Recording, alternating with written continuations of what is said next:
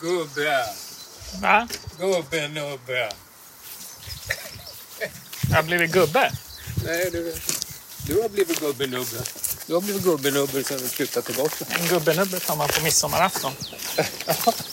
Just det, det gjorde jag. tog till och med två. Men du har slutat höra fåglarna alltså? Ja, det där är ju trist alltså. När jag inte hör. Alltså någonting har hänt. Det är klart jag hör det twittrar. Helt tyst.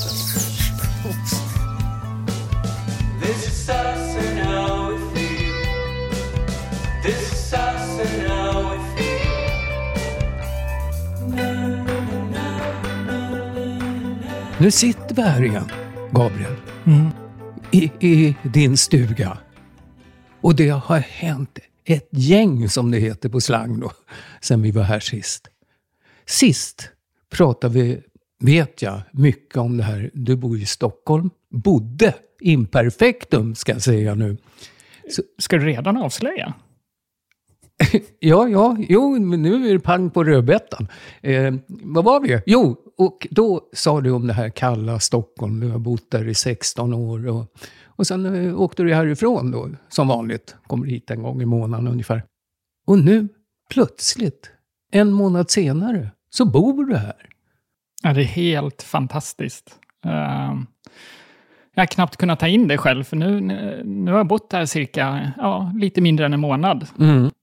Och eh, allting, bara från att varit i en negativ trend ungefär i två år, och förstått det, ju mer dagarna gått under de två senaste åren, så har allting bara fallit på plats. Och, och det är så häftigt, för när man är i något dåligt så går det bara... Den dåliga trenden går bara i cirklar och det händer sämre saker och man vet hur det är. Det blir bara värre och värre på något vis. Och så tänkte jag, hur ska jag kunna göra det här bra igen? Men det gick ju så här oerhört fort. För att eh, när vi satt eh, alltså, sist här och du berättade om eh, att du egentligen, alltså inte, du berättade hur, hur, hur axlarna åkte ner när du kom till Gotland på besök över helger som du brukar göra då ibland. Och sedan därifrån egentligen tog det ju bara tre veckor. Det var alltså väldigt kort period innan hela världen bara för, förändrades för dig. Och det här får jag bara lägga in som jag tycker är viktigt. Du pratade om den här negativa spiralen. Det är ju tvärtom. När något positivt, om man hänger på en positiv trend, så bara ramlar det på en. Det blir mer och mer. Jag vet ju de få gångerna jag tänker positivt, då har telefonen varit tyst i en månad. Då plötsligt ringer tio pers på en gång. Alltså det är något underligt där. Eh, vad kallas det? det energier. Ja. Så att, Nej, det är jättehäftigt. För mig allting fallit på plats. Så att när det väl bestämdes då, jag kom i kontakt med en, med en stor entreprenör på Gotland, vi började prata om ett samarbete och han sa att nu ligger bollen hos dig. Det är hos dig det gäller nu om du ska komma hit. Men jag erbjuder dig att komma hit och, och, och sitta här hos mig och så vidare. Och, och efter det så var det, helt plötsligt stod din, tack vare dig så kan jag bo på världens finaste ställe på. Snäck som det heter. Ja, min, min, min, min lägenhet har du Precis, fått. Ja. jag körde ut gubben till stugorna här, så nu bor han här hela sommaren. Men eh, det gör ju att vi i alla fall, jag kommer ju upp hit nästan varje helg nu. Eh, men i alla fall så, efter det så tänkte jag, okej, då kan jag bo ett halvår hos dig, var det uppgjort. Och så uh, la jag ut på en sån här eh, Facebook-tråd om gotländska bostäder och tänkte, ja men jag måste ha någonting i höst. Lägger ut där, får två svar, varav den första säger, hej, jag bor på Snäck, jag vet inte om du vet var det ligger, men ungefär från november kan du flytta upp. Och jag kände bara, men skojar du med mig? Ja. Är det här? Och dagen där- efter får jag Ja. ett till liksom, svar där de säger hej, eh, jag har en lägenhet på våning tre på Snäck. Och jag bara, men nu skämtar du med mig. Nu är det två personer, båda är där jag redan bor. Precis, jag vet, jag vet inte om du sa det, att min lägenhet som numera är din, den ligger alltså på Snäck. Exakt, exakt. Ja, det var ju det som var otroligt. Och de två svaren. Så numera sen i vinter då, istället för då båt sju timmar och båtbussar och tunnelbanor hit och dit, så är, så är det hissen, eller kila i trappen, öppna trappsteg. Ja, en sak jag inte har tänkt på, så nära har vi nog aldrig bott varann sedan jag var 18. Nej. Jag, Eller jag bodde ju hemma hos dig ibland, men om man ändå ser till, ja men okej då, sen jag var 21 och flyttade till Stockholm. Mm. Det kommer ju vara, kommer det vara för nära. Nej, men jag tänkte mer på så här, hur känner du nu? För du frågade mig så här, är det inte konstigt att ha ett landställe bara sex mil ifrån där man bor? Eh, nu har du exakt sex mil och bor precis där jag har bott nu Ja. ja. sedan 2002.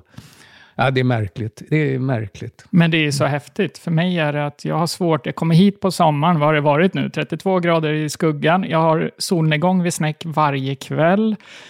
Vänner börjar höra av sig som jag pratade om. Jag kan inte få komma ner i sommar. Alltså, livet har vänt. Och jag vill verkligen inspirera till det. Att, att det är... Ibland ska man bara vända upp och ner på hela steken. Den ena sidan är bränd, men när man vänder på steken så är den andra sidan helt ren och kan... Ja, jag tyckte det var ganska smart. Så hittade jag på något i nuet. Ja, det, det hörde jag att det var. Nej, men eh, bara för att avsluta det här då, för det, det, det är ju rätt fantastiskt eh, att det hela var, när du var här då, mm, tre veckor innan du flyttade, så var det så att på bilen när vi åkte härifrån in till eh, Visby för att du skulle åka hem med båten, då skickade du, utan att jag vet om det, ett mejl till Pigge då, som är där du har fått kontoret. Eh, och eh, där du föreslår en idé. Och du får direkt svar. Okej, vi kör. Ja, jag var ju inte beredd på det. Jag hann ju inte ens komma på båten. Nej. Och sen var det ju som tur då att mitt jobb brukar vara tre månaders uppsägningstid, för nu har jag ju startat eget, att det bara var ett. Så att där, alltså allting från och med att jag sa ja, jag kommer, till att jag sa upp mig, så har faktiskt saker hänt. Uh, alltså allting har bara fallit på plats. Och du har ju fått en ny kompis.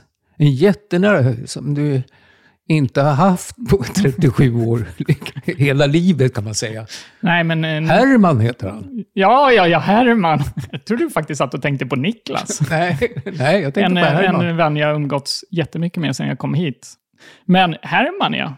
Ja, jag har ju nyckeln här till Herman. Eh, Nu har blivit med bil. ja, Sonen har fått en bil. det tog bara 38 år. Ja, nytt hem, eh, nytt läge i världen och ny bil. En första bil. Exakt. Mm. Det går bra nu. Ja, det, det verkar så, för dig i alla fall. Ja. Nej, men en sak jag har tänkt på i alla fall är ju, förutom allt det positiva, så jag tycker jag sover väldigt mycket bättre. Och det tror jag är jättetydligt när man mår dåligt och så. Man tänker mycket, man oroar sig och så vidare. Men jag har faktiskt sovit väldigt, väldigt mycket bättre. Eh, som har varit en grej under nu de här två åren, som har varit svår att vända på. Helt plötsligt så... Jo, men det tycker jag inte alls låter konstigt. Har du haft svårt? Har det, har det funnits några tider där du... Har svårt att sova? Ja, Nej, bara sista 55 åren. Annars ingen fara liksom. Jämna sömnplågor. Ja. Nej, nej men, ja, det är väl klart att man, när de perioder man mår dåligt är det ju självklart att man sover sämre. Framförallt att man somnar ju inte. Eller vaknar och kan inte somna om. Men det hör ju ihop med måendet. Mår man bra så... Då kan, då, när jag är inne i en bra period då kan jag ligga och tänka på vad jag ska göra nästa dag. Om man har framför sig mysiga grejer. Och sen somnar man till det. Ja. Har du fått hjälp någon gång? Uh, ja, eh, pillerhjälp har jag fått.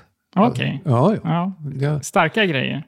Ja, ja, Bill, nu, nu vet jag vad du vill komma. Och Det här är otroligt. Det här är faktiskt otroligt. Det var, det var när du, jag tror du var två år. Och då kom jag hem, det var på den tiden jag verkligen jobbade, som vi har pratat om tidigare, dygnet runt. Och så kom jag hem där vi bodde då. Och jag, jag var som stel pinne, så när jag, när jag la mig i sängen, då, fick jag huvudet mot väggen. Jag kunde inte lägga ner den på, på kudden, för den var ju liksom, som, ja, vad heter det, som en sträng. Alltså jag var helt, och, och jag var förtvivlad och sa till Pia, din mamma och min före detta fru då, att vad gör jag? Det här går inte, jag klarar inte det här. Och jag låg liksom spänd och, nej det här går inte, det här går inte. Och då säger hon så här, ja men nu är det så här att jag har fått något riktigt starka muskelavslappnande utav läkaren. Men de är jättestarka, så du får bara en halv. Okej, okej då, får jag pröva. Och så kom hon då, så bröt hon, så fick jag en halv utav den där tabletten. Och det tog bara fem minuter. Jag blev, men vad har du gett mig? Jag blev, blev helt så här, Ja, jag bara sjönk ihop. Den här huvudet som har legat mot väggen då, som är stor, den bara sjönk som en liten ballong, man släpper ut luften ner på kudden. Och så, här, "Ja, det här är fantastiskt. Det hann jag väl inte säga fantastiskt förrän jag sov. Sen var mamma lite dum nästa dag. För att det, då sa hon, ja, var jag sov som en gud, sa jag. Vad var det jag fick? Ja, du fick en halv AD-vitamin som heter Gabriel två år. Placeboeffekt. Precis. Det enda som är synd, för att eh, tänk om hon aldrig hade sagt något. Nej. För att jag har ju ätit starkare so- insomning och, så, och sånt där genom åren. Han- Hade inte hon sagt någonting och lagt den i någon annan burk, då hade jag ju käkat AD-vitamin och sovit som en gris i 50 år till. Ja, då hade jag fått smuggla ner dem nu. Morsan köper ut D-vitaminen och sen så för att du inte ska få reda på det. Ja, precis. Men eh, nu när jag flyttar hit, för att gå tillbaka, hur, eh, hur känns det för dig att jag nu eh, bor så pass nära? Kanon. Det, det, det, det är helt, helt, helt underbart. Jag tycker det är jätteroligt. Hade du förväntat dig det? Eller hade du tänkt att ja, men om fem år, om tio år kommer jag hit? Eller Ja, hade du på känn att jag var på väg? Nej, inte ett dugg. Jag trodde, jag tänkte att i och med att jag vet att du har mått lite taskigt, eller lite, mycket taskigt, så tänkte jag att eh, du kommer nog att byta stad. Men jag trodde du skulle flytta till Göteborg. Det var det, eh, trodde jag. Och sedan, ja, om fem, tio år. Jag tänkte den dagen du har familj och på något sätt hitta, ja, att du skulle få någon inkomst här. Eh, Ja. Nej, det trodde jag låg långt fram i tiden. Ja. Men eh, så att, nej, det var ju, det var helt otroligt alltså. Jag känner redan, både till dig och mamma, att det har gett en närmare relation. Att mamma bor ju fem minuter ifrån där du bor, alltså där jag bor nu. Så att jag har ju ofta på vägen till jobbet tagit en morgonkaffe, eller efter jobbet blivit bjuden på middag. Och liksom känt att det ger ju mig jättemycket. Att genom att jag är enda barnet också, så känner jag att, inte för att folk som har fler barn, att man känner mindre för sina föräldrar, men jag känner ett extra ansvar att kunna få finnas där och kunna dyka upp och jag tycker mig märka på dig och mamma att det känns som att, att ni verkligen uppskattar det. Jo, men det, tycker du det är konstigt? Nej, nej, nej. Jag bara vill bekräfta Det vore hemskt om jag tyckte tvärtom. Oj, sonen har flyttat hem. Tror du att vi kan ta hand om honom? Du kanske tycker det sen när vi bor i samma hus där på Snäck. Nej, det ska bli skitkul. Ja. Verkligen. Eh, den, däremot är ju risken, det enda jag tänkt på, för vi har också pratat i tidigare samtal, om att när jag bodde i Stockholm, och jag bodde i samma hus som min äldsta syrra till exempel. Vi bodde i samma eh, trappuppgång. Och vi träffas på jul och nyår ungefär, eller sådana här familjemiddagar. Vi träffas mycket mindre än nu. Nu kommer hon ju hit och så bor hon här i 14 dagar eller någonting. Och lite ska jag säga, jaha, nu när du är så nära, då blir det inte lika intimt. Ja, det, det tycker de här samtalen Nej, ganska... jag, sko- nej, jag sa det, det här var rädslan, men det tror jag inte. Jag tror det blir tvärtom. Du kommer ju vara här mycket mer. Ja, men precis. Nej, men det tror jag. Gud vad jag hoppar lite fram och tillbaka idag märker jag. Men jag tänker på det här med sova och det här med att du tog en tablett och så. Det här som, jag tror både du och jag är ganska lika det, att vi känner efter väldigt, väldigt mycket. Oj, det hugger örat, har jag hört de senaste två dagarna. Ja, åh, fy men det gör ju det. Ja, Det vet man ju inte om det är hjärnblödning eller... och senast igår, eh, middag, ja, det, gjorde en förrätt, sparris och stekta champinjoner i citron och salt och peppar och så. Och sen så tyckte jag min mage var Ta konstigt. fram så, papper och penna, här kommer receptet. ja. Nej, jag. Nej, men då eh, ja, så blev jag lite konstig i magen, blev lite varm på pannan. Och det, liksom, det där, jag tycker vi håller på fram och tillbaka. Både du och jag säger, men nu, lägg av. Du har inte feber, du, du är inte sjuk. Nej, det högg i örat. Nej, men pappa, du har inte cancer. Det, är, Nej, det här med att känna efter, känna efter det, är, det är svårt att inte göra det. nej, men jag, jag tycker inte man känner efter, utan det är, det är ju verkliga saker. Det är inte att man går omkring och känner, jag har verkligen hugg. Och jag vet ju ännu inte vad Kry kommer säga, doktor, vårdcentralen. Det är ju som du. Har du läst din journal någon gång? De gör ju anteckningar varje gång man ringer eller någonting. Någon gång har jag gjort om det har varit något provsvar man verkligen sådär vill. Men du har inte tittat på, jag har ju tänkt att om du skulle titta på dina journaler, det är ju du som aldrig läser böcker, Nej. du, du skulle verkligen få läsa den tjockaste.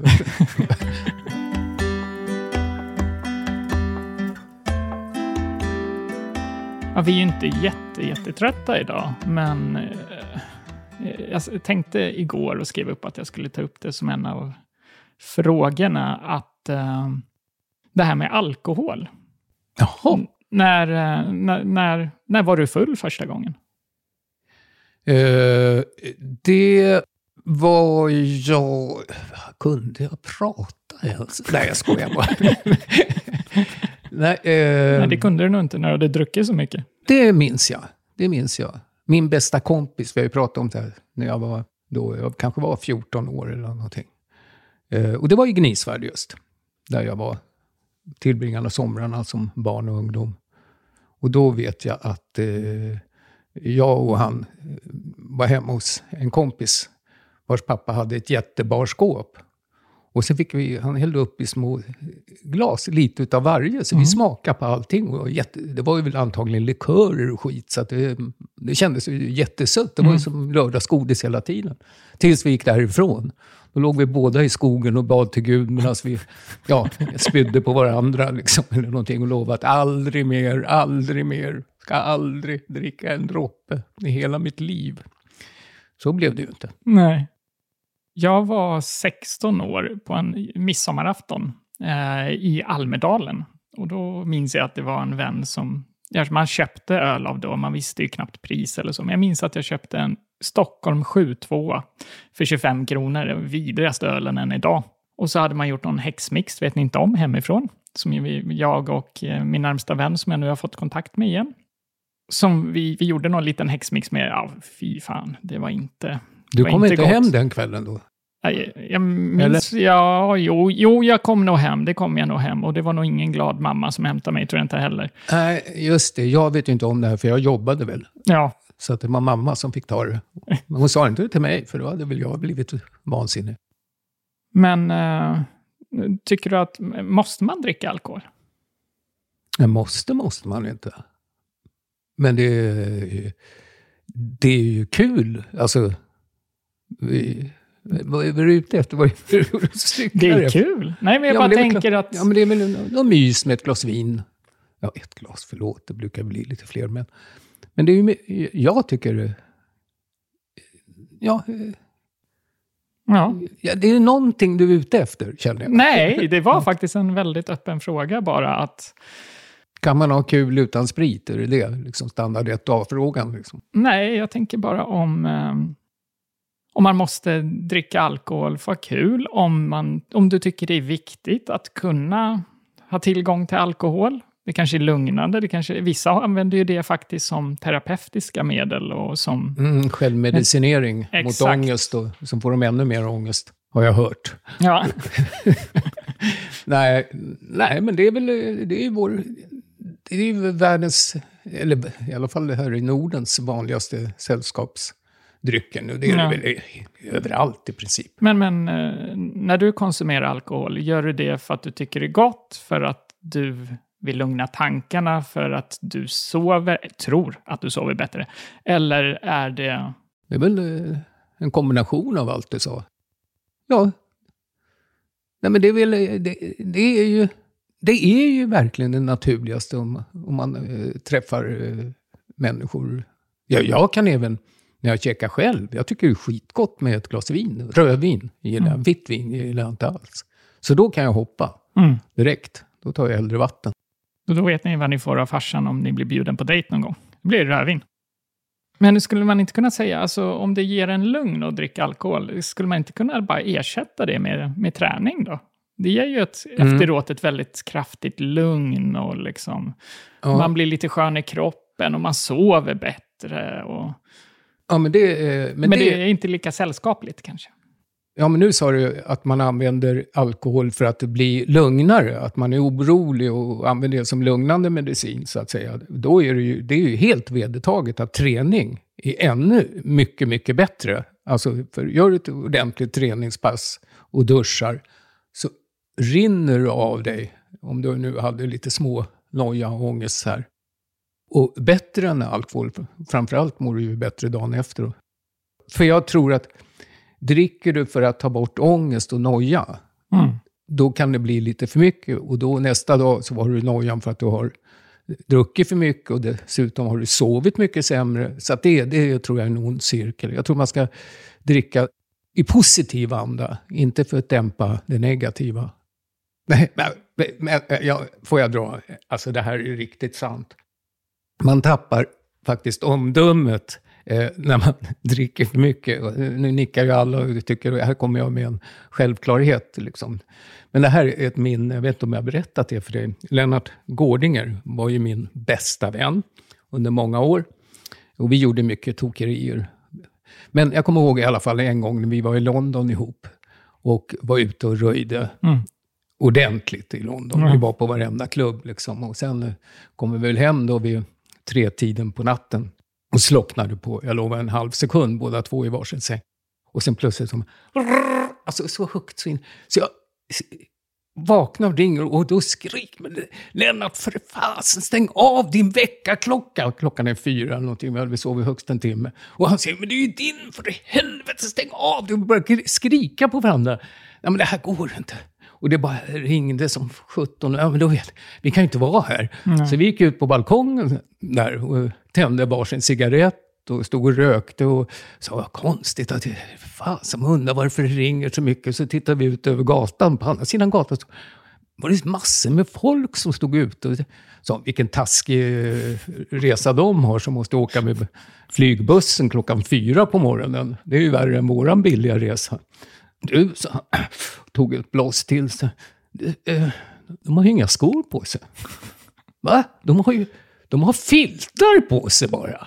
Va? Ja, men det är ju brandlarm! Fimpa. Då brann det på vårt hotell. Och vi stod och rökte på balkongen när alla andra snackade. Ja, det var, och det kan jag bara skylla på alkoholen, för vi var rätt smarta i vanliga fall. Ja.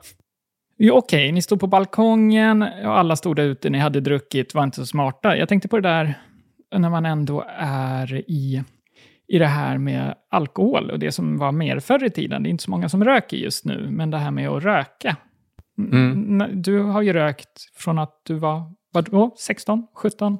Ja, eh, nej men man hade ju inte råd kan jag säga. Men I och för sig under gymnasietiden, då rökte man, då fanns det rökruta. Men jag hade ju, det var, det var egentligen bara för att man skulle vara ball. Jag fick alltid, innan någon fimpade, fick jag ta ett bloss eller någonting. För det, var roligare folk som stod i rökrutan på den tiden. Men eh, röka ordentligt tror jag vi var 20 i alla fall. Okej, och när har du slutat? Ja, Ja. faktiskt. För, För två Ja, timmar sedan? nej, det, nej, det är nog två år sedan. Ja. Så jag rökte väldigt länge, längst ut av alla liksom, i, i min bekantskapskrets. Ja. Men vad, började du röka som den här klassiska för att det var tufft? Eller var det... Jo, men det var ju alltså, på skolgården var det ju bara för att vara tuff. Sen tror jag att det kom med, eh, när jag hamnade i det här nöjeslivet och DJ och allting. Men det var ju otroligt alltså, man tänker efter nu. Alla rökte ju på klubbar, trånga källarklubbar i Gamla stan. Alla bolmade. Mm. Jag tänkte på de som var icke-rökare. Liksom. Det, Jag kommer ihåg det från när jag flyttade till Stockholm då, var 21. För då det var någonstans där det började med att de började införa att man får inte röka inomhus längre. Det var några år. Så första åren i Stockholm var kom han hem, håret stank. Jag kommer ihåg det. Det spelar ingen roll vad du tvättade med, så var det ändå kvar ett par dagar. Kläderna, det första du gjorde när du kom hem, det var att klä av dig naken, hänga ut allt på balkongen så att det fick vädra i alla fall innan du tvättade. Mm. Så det var ju så. Och sen blev det ju då rökrutor inne på vissa krogar där man fick stå inne ännu värre. Låser in dig på några kvadratmeter. Alltså röken hade ingenstans att ta vägen. Ehm, ja, men det eh, drabbade ju bara de som rökte. ja, ja. Det var ju... Och även de som tyckte det var kul att feströka, så som man då gjorde när man ja, blev lite... ja, men då får man packad. skylla sig själv. Ja, då. Då var det eget val. Så är det ju. Jag har bara feströkt. Jag har aldrig konsekvent rökt och velat. Nej. Eller velat. Jag har inte fastnat i det helt enkelt. Varken med snus eller med, med eh, cigaretter. Ja, men det här med, eh, med rökning, det är ändå otroligt. Alltså, hur, hur- hur det har förändrats och hur lite det är idag. När man inte får röka någonstans i princip. Och man jagar de stackars rökarna. Men om man tittar på eh, 50 och 60-talsfilmer alla, alla röker. Och det gjorde jag i allmänhet. Jag tror i princip varenda människa i princip alltså rökte. Det var ju hur vanligt som helst. Det var mycket ovanligare att icke röka. Man förstår inte varför inte alla dog i KOL på den tiden. Det kanske de gjorde. Vi hade lägre levnadsålder. Men eh, jag tror att det var, var det på 80-talet lite grann det kom. Och 90 lite mer och så här. Alltså med, Att det börjar bli Ja, farligt. mm. Men sen finns det ju när det gick väldigt, väldigt snabbt. Det, det, det gjorde det där vi bodde i lokrummet, i Boängen. Då gick det väldigt snabbt det här med rökning. Först rökte vi rökte ju hela huset, liksom. för då rökte ju mamma också. Men sen tog hon sig, nej, men vi har ju faktiskt ett litet barn. Det går inte, vi ska inte röka hela huset. Utan eh, nu är det köket som gäller. Mhm. Ja, då rökte vi bara köket. Men så kom hon på, men du var ju också i köket ibland.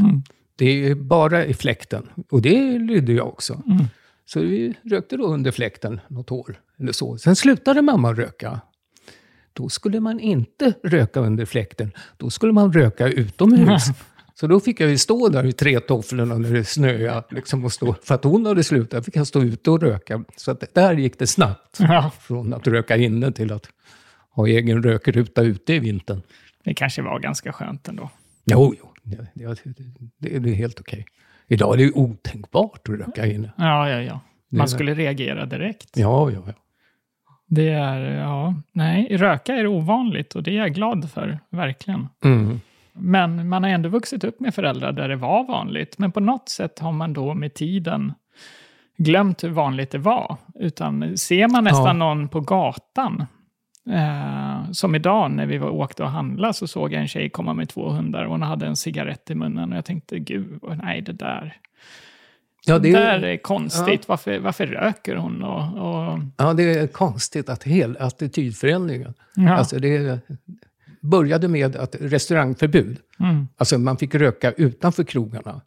Och ett tag alltså började man tänka, nu, men det är inga som går ut längre. Får man Nej. inte röka på en hel kväll? Och sen var det väl att man inte fick röka heller utanför. Och och man trodde att alla skulle stå ute, men det gick ju blixtsnabbt. Folk... Alltså det funkade Mm. att, att få det rökfritt, vilket ingen hade trott innan. Ja, men det här med att röka och alkohol och allt vad det där är för något. Så det här programmet du spelade in med mig när jag var liten ihop med mina grannar, barnen i Boängen. Ja, radio, ja jag hade en sån här liten radiogrej en gång i veckan. med er. Exakt. Mm. Där har vi just en sån grej där du frågar oss om det där. Jag tycker vi kan lyssna på det. Okej. Första gången kanske man är ung och tycker det är tufft med cigaretter eller någonting. Och så kanske man röker det då. Sen blir man beroende efter man har rökt lite då. Det går inte alltså. Ja, man blir- Då är man fast i det. Ja, ja, ja. Men vad- hur, har ni någon lösning? Hur ska man få en sån då som är beroende att han ska sluta då? Hur, Men då får man väl ringa till sjukhuset är bara eller... låsa in han i en cell så får han inte gå ut och köpa mer. Då har han slutat automatiskt. Ja, men hur länge ska han sitta där i cellen då hela till? Kanske fem år, sex, sju, åtta år. Får han bara vanlig mat eller något? Jaha, men hela livet då? Han Nej. kanske får bara Men han kanske sitter i sitt hus här och Ja. Och så mm, kanske tills han har... För han sitter där liksom då och går ut ibland men då följer några med han. Och så, så han inte köper ciggisar. Och sen när han har vant sig med att inte göra det igen, då kan man ju låta han gå. Kanske två vakter utanför dörren. Han ska kanske, kanske är nära en affär. Kanske det finns sprit. Tänk om han springer ut. Det står ju två varje med kanske två gevär. Det bara han stannar och går in igen. Ja, ja, Så ja. går de och köper mat istället och kanske låser dörren. kan man försöka att vilja. Det handlar ju om att vilja också. Ja, ja. Och så ser jag det finns något eh, vuxentuggummi som man kan tugga på så slutar man eller Varför någonting. då? Jag vet inte. Det Vad gör du med det tuggummit då? kanske ta bort den där spriten. Kanske åker tillbaks till tuggummit istället. Upp från magen och ända till tuggummit. Ja, ja. Men, Så slänger man det i papperskorgen. Sen när man slutar röka eller snusa eller Ja. öl eller något. Öl då? Varför finns det till exempel en affär där det finns eh, öl och sprit och allting? Alla får ju köpa det om man bara är tillräckligt stor. Men då får man ju skylla sig själv ifall man köper det. Jo, fast... ehm, fast ifall man är så här tonårig, då eh, kanske man inte får köpa det. Jo, Nej, en, gång, precis. en gång jag sett på TV, då var det barn som hade druckit sprit eller något. Så hade han kräkits efter eller fått ont i magen eller något. Ja. Men han kanske var bara Men, men, men 15 år kanske. dricker man sprit då för att bli rolig i bollen eller? Eller konstig i bollen vad ni säger? Nej, en del tycker det är tufft och andra de vill väl pröva på det. Och så kanske hon blir tuff sen igen. Ja. Sen kanske hon går ut så här. Har ni sett någon gång någon fullis? Ja, Jaså? på Boängenfesten som har varit där, det vet du det här treräcket? Ja. Där står det ibland. Vad, vad gör de då, då? Ja, det vet jag inte. Jag brukar inte gå dit. Men du ser att de håller på där och dricker då? Ja, och det står där och dricker. Och jag då, jag har Alltså, ju... men när du inte ser. Men jag har ju sett en fullis som har stått. Han har ju gått över till hästen och kastat en burk i, i vattnet eller något. Och lalla bla bla bla bla bla bla. Först babblade han ett tag, sen när vi skulle åka iväg. Här sprit och sådär. Kunde inte hålla talet, det stod skitlänge, han måste vara full ju.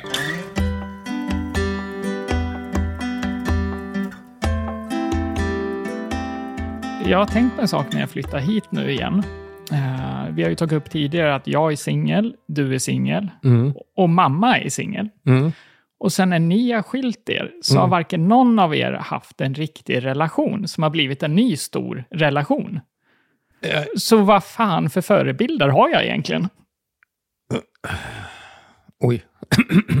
jag fick en tupp i halsen. Så jag vet inte vad jag ska svara på det där. Nej, men vadå? Nej, men visst har man haft någon kortisar? Ja, ja, men det jag menar är att jag har aldrig känt sen ni har skilt er. Jag tänkte så här, men ska inte pappa träffa någon? Ska inte mamma ha någon? Alltså jag har aldrig haft en plastmamma eller plastpappa. Utan båda mina föräldrar är singlar och jag själv är singel. Och då tänkte jag... Skulle du vilja ha det? Att jag, jag ska ut och skaffa en dam så du får en- en extra mamma hemma hos mig? Eller? Nej, men jag tänker att det är ganska vanligt med skilda föräldrar, att de träffar nya. Ja, jag kan ju inte svara på varför mamma inte, men för mig har det inte funkat. Jag, jag har ju haft några eh, förhållanden, men det har aldrig blivit så här riktigt långa eller djupa. Jag, eh, ja, jag har faktiskt haft en som flyttade hem till mig Mm. efter två månader skaffade hon eget. Så, så fortsatte vi ihop, men det gick inte att bo ihop. Men det kanske var, för det var rätt nyligen, så det kan väl vara att när man blivit så här, man har blivit lite, kanske inte vill ha någon direkt hela tiden. Ja, jag vet inte, nu cyklar vi iväg här. En annan sak som när jag varit i relationer så, så jag, jag tror jag brås väldigt mycket på mamma i det, att jag kommer alltid för tidigt. Uh, vad jag än skall så kommer jag alltid för tidigt. Jag vet till och med att den personen kommer alltid 20 minuter för sent. Och då tänker jag, nej, nu ska jag komma antingen prick eller till och med 10 minuter för tidigt. För jag vet att den här personen, Tio minuter för sent menar du? jag menar 10 minuter för sent, Ja. då vet jag att liksom den här personen som ändå liksom kommer komma så här pass sent, jag kommer ju bara skapa en ännu större lucka för mig själv. Jag kommer få stå och vänta där liksom, ja, 30 minuter istället för att komma och veta att det är 10 minuter kvar. Men ändå, det går inte. Jag kommer alltid för tidigt, även om jag vet att personen är sen. Och jag kan inte ändra på det. det liksom... Komma i tid, det, det sätter jag jättehögt värde på. Jag hatar folk som inte, alltså som kommer... Det är okej med akademiska kvarten, det är max, maximum. Mm. Men alltså de som kommer senare än så, det är absolut det värsta jag vet. Jag är jättenoga att komma på minuten. Så jag vet ibland när jag ska träffa någon, som, oj, jag är tio minuter för tidigt, då kan jag köra bilen två varv så att jag kommer exakt på klockslaget. Oavsett om den personen har kommit tidigare eller kommer senare. Men ser, det är också en sån här fobi, att det ska vara precis på minuten. Mm. Men återgå till alltså, folk som inte kommer, nu, att, att man ska vänta 20 minuter. Det, jag har, jag tror mm, på slutet när jag fortfarande umgicks med folk, för det, så var det så att jag hade bestämt, hade det gått 20 minuter, alltså över kvarten, Mm. då stack jag. Mm. Sen fick jag, så sa jag, men du kom, ja men fan jag kom ju. Nej, men du var inte där. Alltså, då, då, nej, jag klarar inte av Men är det. inte det från att när du var liten och mobiler inte fanns, då var det ju verkligen så, tänker jag, att man gjorde upp en tid Ja. och sen stod man där, kanske bestämde för sig själv, så som du säger, en kvart. Och kommer inte personen då, man kan inte ringa och fråga vad är du, är du sen? Eller personen själv i fråga kan inte ringa och säga ursäkta, jag är en kvart sen, jag fastnade här i butiken. Eller Mm. Jag behövde verkligen göra det här, men jag är på väg, så vänta bara fem minuter till. Ja, men eh, om det inträffar idag när vi har mobiler och allting, då är det klart man accepterar. Det är lika artigt eh, som att komma i tid. Ja. Om någon ringer. Men det är ju de som inte gör det fast det finns mobil, varenda Ja. människa har mobil, som inte säger någonting utan ändå kommer, ja vad vet jag, eftersom de redan har gått en timme för sent eller en halvtimme eller 22 minuter. Så att... Eh, Nej, jag, jag har en sån vän som ibland kan ha kommit en halvtimme sen eh, ut från utsatt tid och, och säger ingenting. Eller ibland Nej. kan till och med ställa in. Och, Mm. och man har suttit en halvtimme och väntat och sen så... Nej, oj, förlåt. Nej, men jag råkar somna. Nej, vi, vi ses en annan gång. Men jaha. Nej, det är så oartigt. Nej, det är bland det värsta jag vet. ja, Jag har man inte tid- mycket att bekymra sig över om det här är det värsta. Men det är faktiskt Så man kan säga väldigt... att tid handlar om respekt. Absolut. Absolut. Det är totalt respektlöst, tycker jag annars. Alltså, att inte hålla tiden, Mm. tycker jag. Är... Om man ska resa, Mm. om vi är utomlands eller om jag är i Stockholm till exempel, bor hos dig och sen är det resdagen man ska hem. Den dagen är körd. För då, då är man så inställd, man ska iväg. Så det är bara en lång terror att vänta in den här tiden. Ja. Och det blir ofta då att, eftersom jag att jag åker liksom två timmar för tidigt, sitta i Nynäshamn i en och en halv timme. Det, det, och jag vet inte vad... Är det en oro att missa avgången? Nej, nej, är det nej, nej, därför? nej, nej, nej, det, nej, utan det, jag vet inte vad det är. Men den dagen man ska, alltså, resa hem eller resa bort, den här, en viss tid man har, sån här, jag vet inte, men man är så inställd på det där, jag kan inte förklara det. Men samtidigt är det så dumt, för då ska man ju verkligen utnyttja det här. Okej, vi har tre timmar kvar. Vi Mm. åker till stranden, är där en och en halv timme. Mm. Då hinner vi ändå hem, packa ihop och dra. Mm. Men så gör man inte det. Nej, det är svårt när jag var hos dig när du bodde i Liljeholmen. Åka till stranden och Ja. mysa. Då var det mer... Då får du komma till Snäck nu då. Ta Ja. ett dopp. Just det. Då får man ju fråga om lov för att komma hem. Det känns lite underligt. Vi kommer säkert hamna på snedspår. Ja, men det är okej, du kan, få komma och se fotboll på fredag. Ja. Hemma hos mig. Ska det bli så liksom? nu är jag gäst i mitt eget hem. Alla tavlor, ap- apropå, nu är vi tillbaka, nu har jag ändrat lite, nu kommer det fram här. Vad är mina tavlor? I mitt hem. Det är helt nya. Och alla mina böcker, vi pratar ju mycket om att jag läste så mycket. Jag har inga böcker kvar nästan.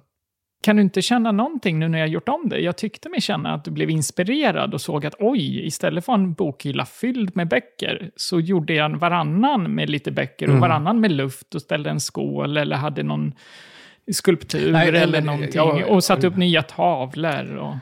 Jag håller faktiskt, när det väl är gjort, det tog ju lite emot i början sen när man såg allting försvinna. Men samtidigt insåg jag ju liksom, det är lite onödigt att ha 300 DVD och 700 CD i hyllorna liksom.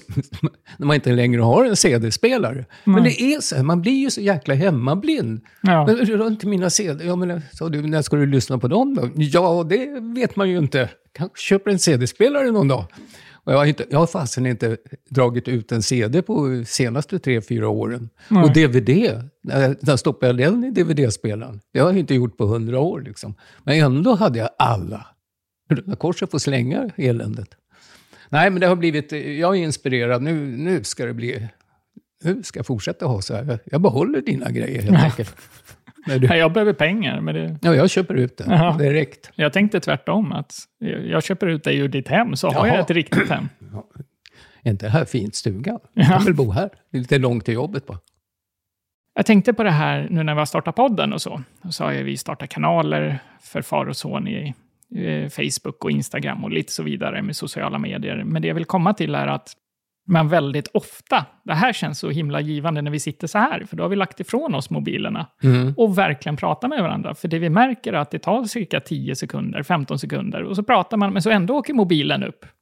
Och så försöker man prata medan man kollar någonting, eller man tar upp någonting som man måste kolla på mobilen. Ja, vilka möter vilka? Man kan inte vänta med det. Utan, och sen när man ändå har kollat matchen, men då går man in vidare och kollar något annat. Och sen så tar den andra upp och märker att nu har den tappat det här.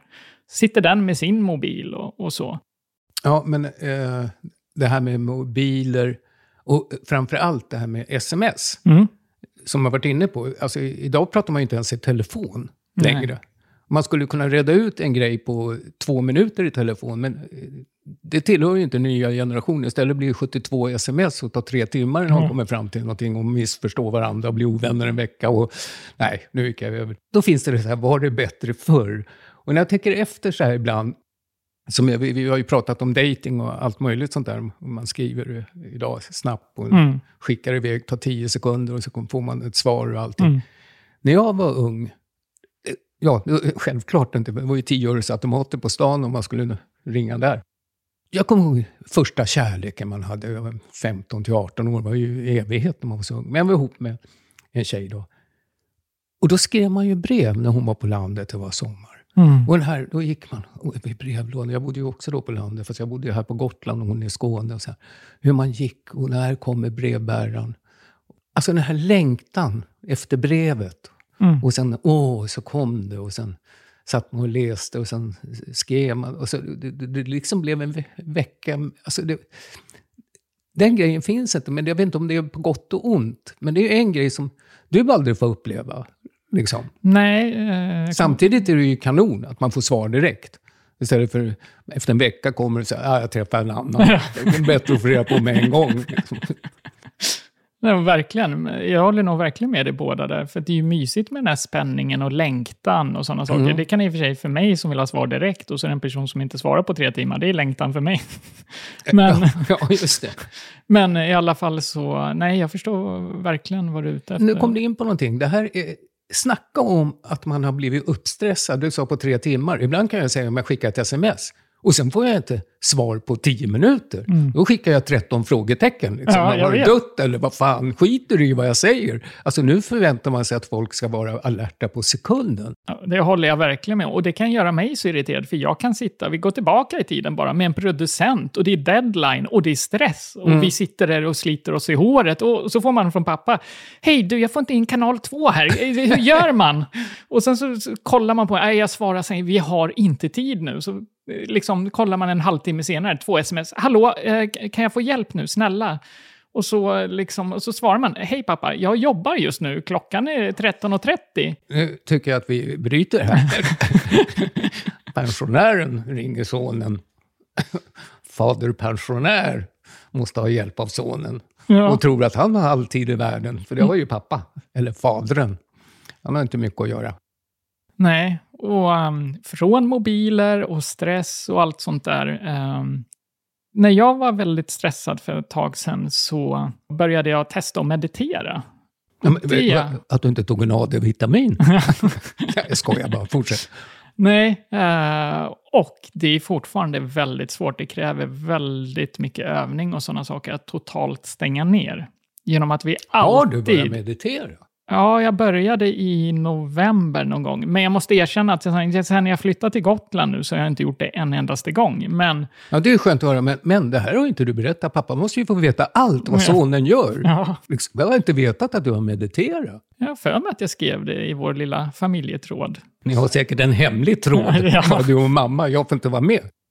Det finns ju sån här sovmeditation som gör att den liksom går igenom kroppen och Mm, så. man ska och, slappna av med börja med stortån och så vidare uppåt i kroppen. Är det den menar? Ja, ungefär så. Eh, Det där var en enkel förklaring. Men eh, i alla fall så tycker jag det är väldigt skönt, men det är en väldigt stor utmaning för att man är ju ständigt i en tanke. Även när du tycker att du inte tänker, utan du lutar dig tillbaka och blundar eller någonting. Du ständigt är du någonstans i tankarna. Och det där ska få dig att totalt stänga ner. Eh, Men då kanske min fråga redan har fått sitt svar. Eh, Om du har mediterat någon gång? Eh, nej, eh, inte mediterat, eh, men däremot som li- liknande, det heter mindfulness. Mm. Och det har jag prövat faktiskt några gånger. Eh, Har du gjort det självmant? Nej, nej, eller jag var terapi? eh, Eller? Ja, på, eh, det var faktiskt terapi. Jag beställde för jag hade hört talas om det där. Och det, det funkade. Grejen var att jag somnade ju varje... Jag som inte hade, kunde sova liksom med 13 sömntabletter. Liksom, Ja. som gick man på sån här mindfulness. Och, nej, men det funkade. Alltså jag blev så... Hon var bra också. Mm. Alltså som... Eh, snackade. Jag kommer inte ihåg vad de... Mm. För det var inte... Ja, det började väl med någon avslappning eh, av hela kroppen. Alltså det funkar. Det funkar. Det, det var jättebra. Mm. Det borde jag ju ta upp. Det är massor med år sedan nu. Jag tycker det är roligt att jag hittar ju då några favoriter på YouTube, dumt nog. Så då låg man där och det, favoriten var ju kanske ja, 49 minuter eller någonting, så Mm. meditation. Och sen somnar man och så slutar den där då. Och YouTube går ju alltid över till en ny. Så sen så när det var klart så, jag som är så känslig för ljud och ljus och sånt när jag ska sova, så helt plötsligt gick det över till någon helt annan grej. Jaha. Då vaknar du ju till direkt. Jag- Precis när man somnade till och tyckte att det var skönt. Så. Sex Pistols eller något. Ja. liksom. Så använder jag poddar förresten. lyssna på och somna jättebra efter en kvart. Ja, eh, men för att, är det samtal, att det är skönt? Att det ett, blir som ett sorl eller varför blir poddarna just Nej, men så? det är ju, nu, nu pratar vi poddar, utan förr eh, använde jag ju böcker. Alltså Mm. det är grejen, man kommer in, du berättar ju själv att du har tankar och eh, man är stressad i hjärnan och man har olika tankar som flyger iväg. Kommer du in i en bok så hamnar du i den här världen då alla de här orostankarna försvinner, vilket gör att du slappnar av och somnar. Så att eh, numera har ju folk, eh, jag skojar ju det här med poddar, men jag menar talböcker numera, in i öronen så behöver du inte ens anstränga, behöver inte ens ha lampan tänd. Nej. Som jag förr hade, jag läste mig alltid till söms. Men då var ju lampan tänd och sen så fort man somnade och hörde man boken ramla, då var man vaken igen. Nej men då är det jättebra att ha en sån här, det gäller bara att komma, komma ihåg var 17, var somnar jag Ja, just det. Så att, Som jag sa där när vi gick in hit, att det är bra att jag mixar, för du, du hör ju inte li- lika bra längre. Fåglar, pappa, hör du fåglarna? men vad mysigt nu. det är. Hallå där. Tyst vad jag hör. Nu hör jag alldeles för bra. Ja. Nu tycker jag du ska vara tyst. Nej, säg ingenting. Men, men eh, du hör i alla fall syrsorna. Nej, det kan jag erkänna. Men det var samma. Jag tror att jag är lika larvig som min mamma var. På den tiden hörde ju jag syrsorna. Och, men hon sa ju att, men jag visste att hon hör nog inte längre. Så att jag vet när det var precis dödstyst. Mamma, hör du syrsorna? Ja, ja, oh, ja, oh, vad de låter. Det var ju synd om henne. Jag vill ju inte avslöja att det var inte en syrsa vaken. Liksom. Men, eh, men jag kan erkänna direkt, jag blev ju skitledsen när eh, lillsyrran eller du började säga åh, du hör syrsorna. Va? Då? Nu är jag ju skitska, jag ska inte höra fåglarna. Jag kan inte höra dig i micken. Jag har en liten eh, surprise Mhm. mitt i allt. Ehm, Tyckte allt har varit en surprise idag. men eh, ja, jag ställer mig upp här. Så ska du få se någonting nu- som jag har gjort. Du drar inte av byxorna här? Nej, men, Ser du vad gubben har gjort? nej. Alltså det här är otroligt. Jag som klagar på... Jag har ju klagat på dig att du tatuerar dig för mycket. Nu på baksidan på låret så ser jag mig själv som ung. Där är jag nog 20 bast. Har du tatuerat din pappa? Ja. Far din? Ja, Nej men vad snällt, jag visste att mor fanns på dig tidigare. Men jag, när, när gjorde du det? det gjorde jag för några månader sedan. Hos faktiskt en av de duktigaste porträtt-tatuerarna. Jag blev så himla fast vid att du var ju med i ett program på SVT. Och det var ju när du var med och körde, de har spelat in från att du var med i Midnight Hour live där. Och jag tycker du har sån extremt häftig frisyr. För mig var det här liksom 2020-talets indiepopstjärna, Paul Weller eller fan, Strokes eller vad som helst. Alltså så här, verkligen Ja, gulligt indiepop. sagt. Men då var jag väldigt före min tid, för det där var 69-70. Ja. Nej, men väldigt balt. Och eh, jag har ju alltid velat ha ditt svarta hår också. Så nu har jag ju det, fast på benet då. Ja, men det är fantastiskt. Överraska mig i, i en sån här sändning. det, det var otroligt. Men vad gullig du är. Ja. Tack. Puss gubben. det var ju häftigt. Det måste jag titta noga på.